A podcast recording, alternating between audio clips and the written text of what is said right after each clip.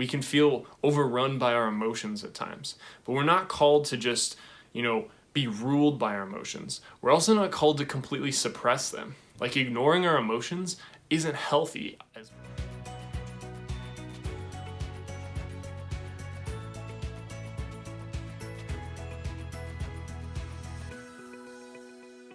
Hello, my name is Adam Cross, and I'm an associate marriage and family therapist in Southern California. I'm also a youth minister here at our parish, and today I want to talk about emotions. Why are they here? What are they for? And why do we have them?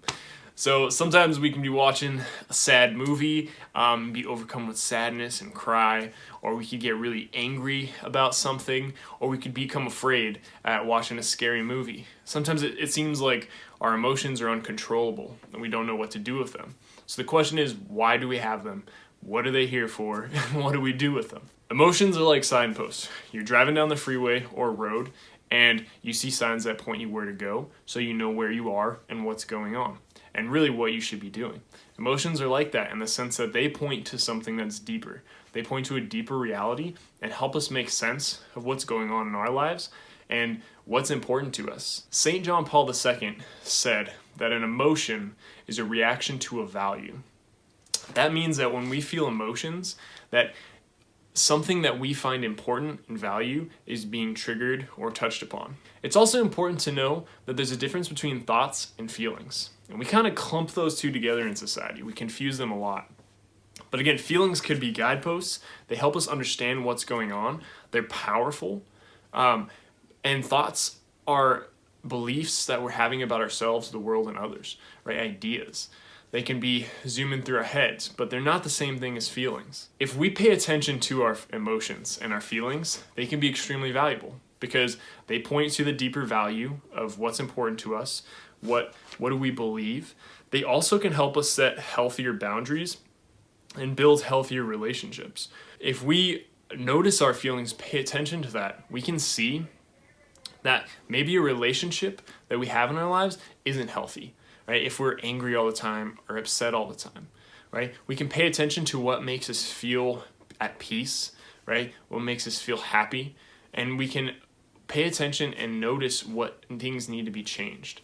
So if we look at emotions as a reaction to a value, we can take a second and understand what's going on with ourselves, with those around us, and really the rest of the world so we can make better decisions to build healthier relationships and set boundaries. Emotions alone can be scary things. We can feel overrun by our emotions at times, but we're not called to just, you know, be ruled by our emotions. We're also not called to completely suppress them. Like ignoring our emotions isn't healthy. What we need to do is pay attention to our emotions as signposts, right? As a reaction to that deeper value and to be able to manage them in that way, to accept them and try to understand why am I feeling this way? Right? Why am I so angry? Why am I so sad? Not to let them take control, but to take the time to find yourself important and to look at them and understand what's going on for you. When we take time to look at ourselves, right? To look what's going on under the surface, to understand where our emotions are coming from and where our value what our values are, then we are able to make healthier happier, and holier decisions, to set boundaries, and to build better relationships. Emotions are so important, right? Not to be ruled by them, not to suppress them, but to pay attention to them and to use them as gifts from God to understand what's going on with us and in our relationships with those around us. So hopefully this helps. You know, emotions are a scary thing. But if you have any questions at all, comment below, send me an email. Um, and I'd love to do more topics on these.